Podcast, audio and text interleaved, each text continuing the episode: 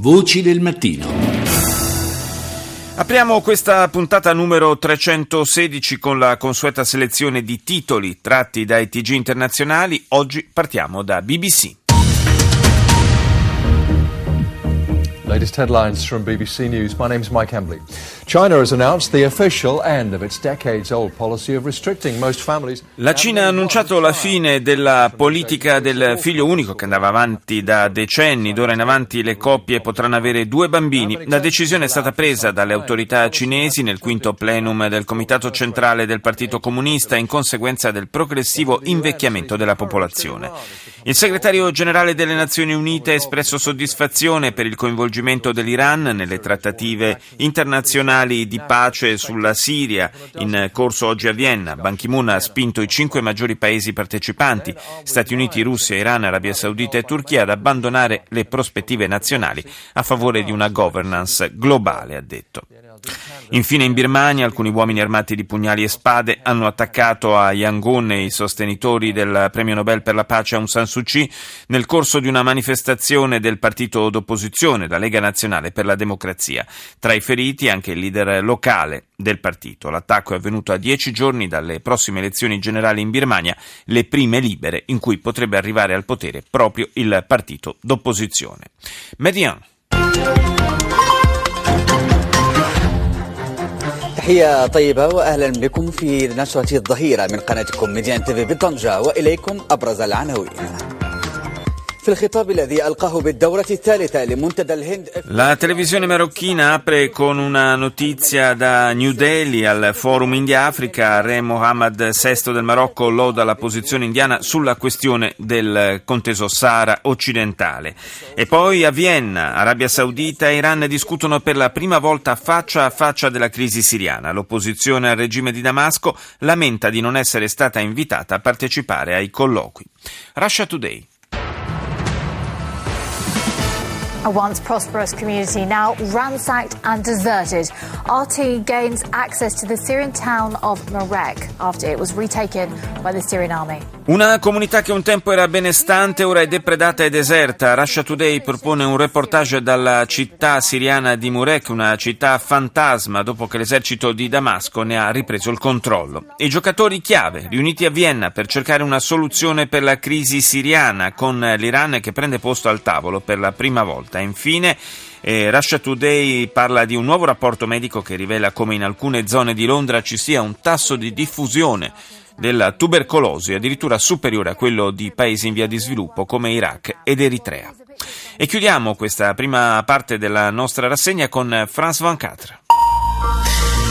Bienvenue, il est 19h à Paris. À la une, l'hommage de l'Europe à Raef Badawi, le blogueur saoudien a reçu le prix Sakharov. Il est emprisonné. Omaggio dell'Europa al blogger saudita Raif Badawi, al quale è stato assegnato il premio Sakharov. Il blogger è imprigionato in Arabia Saudita da più di tre anni, accusato di aver insultato i valori islamici.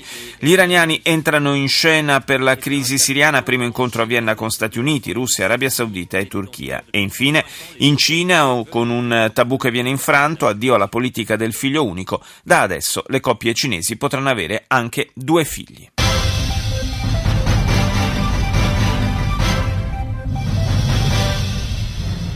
观众朋友们，中午好！大家中午好！欢迎您收看中央电视台新闻频道和综合频道并机播出的新闻三十分。下面来看一项内容。L'apertura della TV cinese è dedicata alla visita della cancelliera tedesca Angela Merkel a Pechino. Si sottolinea come questa sia l'ottava volta che la leader di Berlino si reca in Cina. Poi la notizia del rinvio a giudizio per l'ex primo segretario del Partito Comunista nella provincia di Hebei, Zhu Benshun, è accusato di aver intascato tangenti.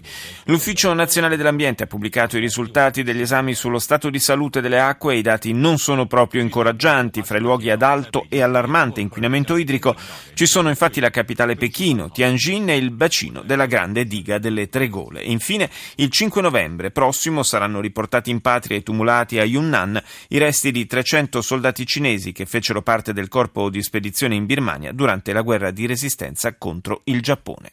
CNN This is CNN Newsroom live from Los Angeles. Ahead this hour, new rules. Unhappy with the moderators and their questions. Republicans running for president team up. Il network statunitense si sofferma ancora sui commenti relativi al terzo dibattito fra candidati repubblicani alle presidenziali del 2016 organizzato dall'emittente CNBC.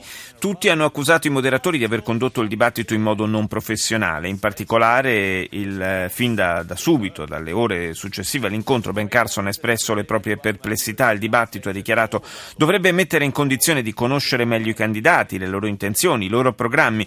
Quello a cui abbiamo partecipato, invece, ha detto, è stato uno scontro organizzato e non è servito proprio a nessuno.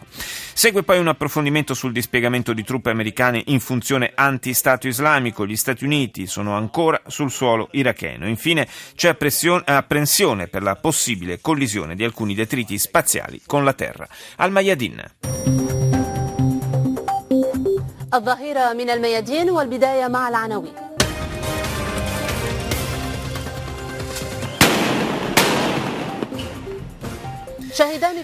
Due palestinesi uccisi a Hebron eh, dalle forze di occupazione israeliane con eh, il pretesto di prevenire tentativi di accoltellamento ai danni di soldati israeliani. Questo è il titolo polemico della TV libanese. A Vienna si incontra il quartetto per preparare i colloqui sulla crisi siriana e Mosca afferma che le formule unilaterali non aiutano a trovare una soluzione.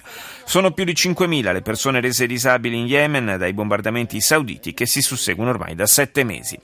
Restiamo nella regione con l'israeliana I24 News.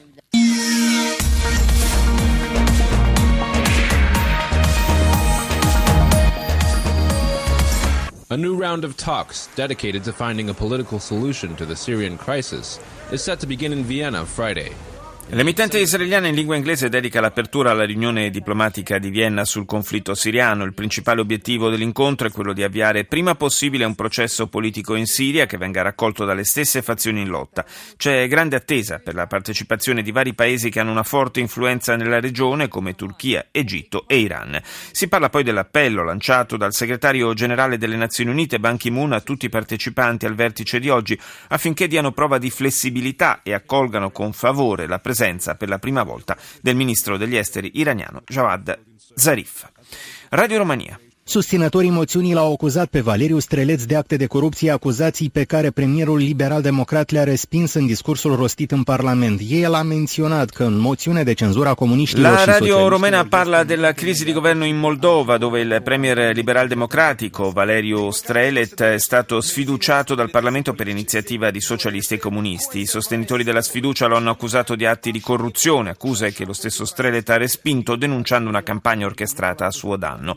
Il governo si era insediato il 30 luglio e poggiava su una maggioranza filo-europea composta dal Partito Liberal Democratico, da quello democratico e dal Partito Liberale. In un solo anno è già il terzo esecutivo che si succede in Moldova. Il percorso europeo, gli sforzi di attuazione delle riforme il consolidamento del paese devono continuare, ha dichiarato il presidente romeno Klaus Ioannis, auspicando la rapida formazione di un governo stabile a Chisinau. TVE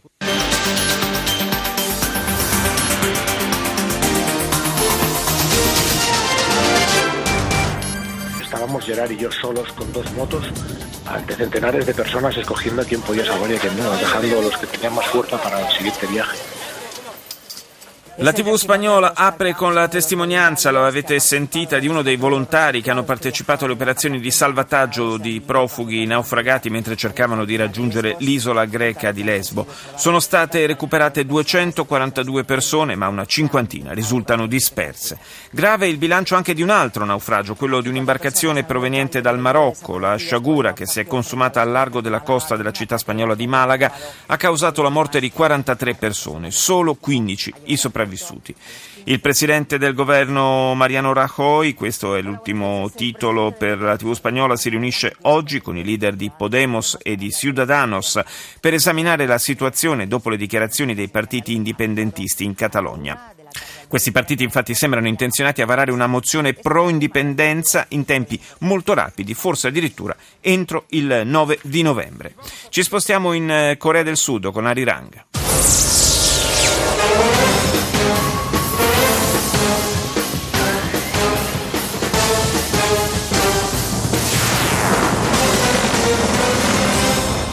The UN Special Rapporteur on Human Rights in North Korea, Marzuki Darusman, says more than 50,000 North Korean workers are working. Il relatore speciale delle Nazioni Unite sulla situazione dei diritti umani nella Corea del Nord, Marzuki Darusman, ha realizzato un rapporto sul lavoro di più di 50.000 nordcoreani all'estero che starebbero prestando la loro attività come moderni schiavi.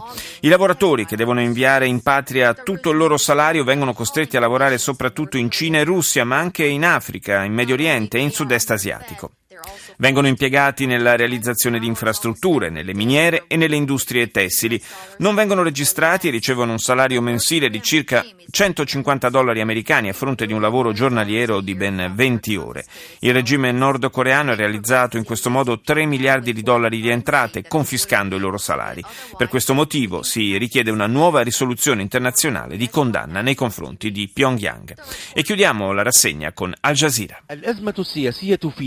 ترهق الليبيين فحسب بل أرهقت معهم الموازنة العامة للدولة خلال العام الحالي La crisi politica in Libia non danneggia soltanto la popolazione, ma mette anche in discussione il futuro finanziario del paese. Questo è il tema trattato dal servizio di Al Jazeera. A lanciare l'allerta è l'Istituto Bancario Libico, l'ente che ha il polso della ricchezza del paese e della sua economia. Ci si trova ormai di fronte a un deficit preoccupante che solo quest'anno si avvicina ai 7 miliardi di dollari.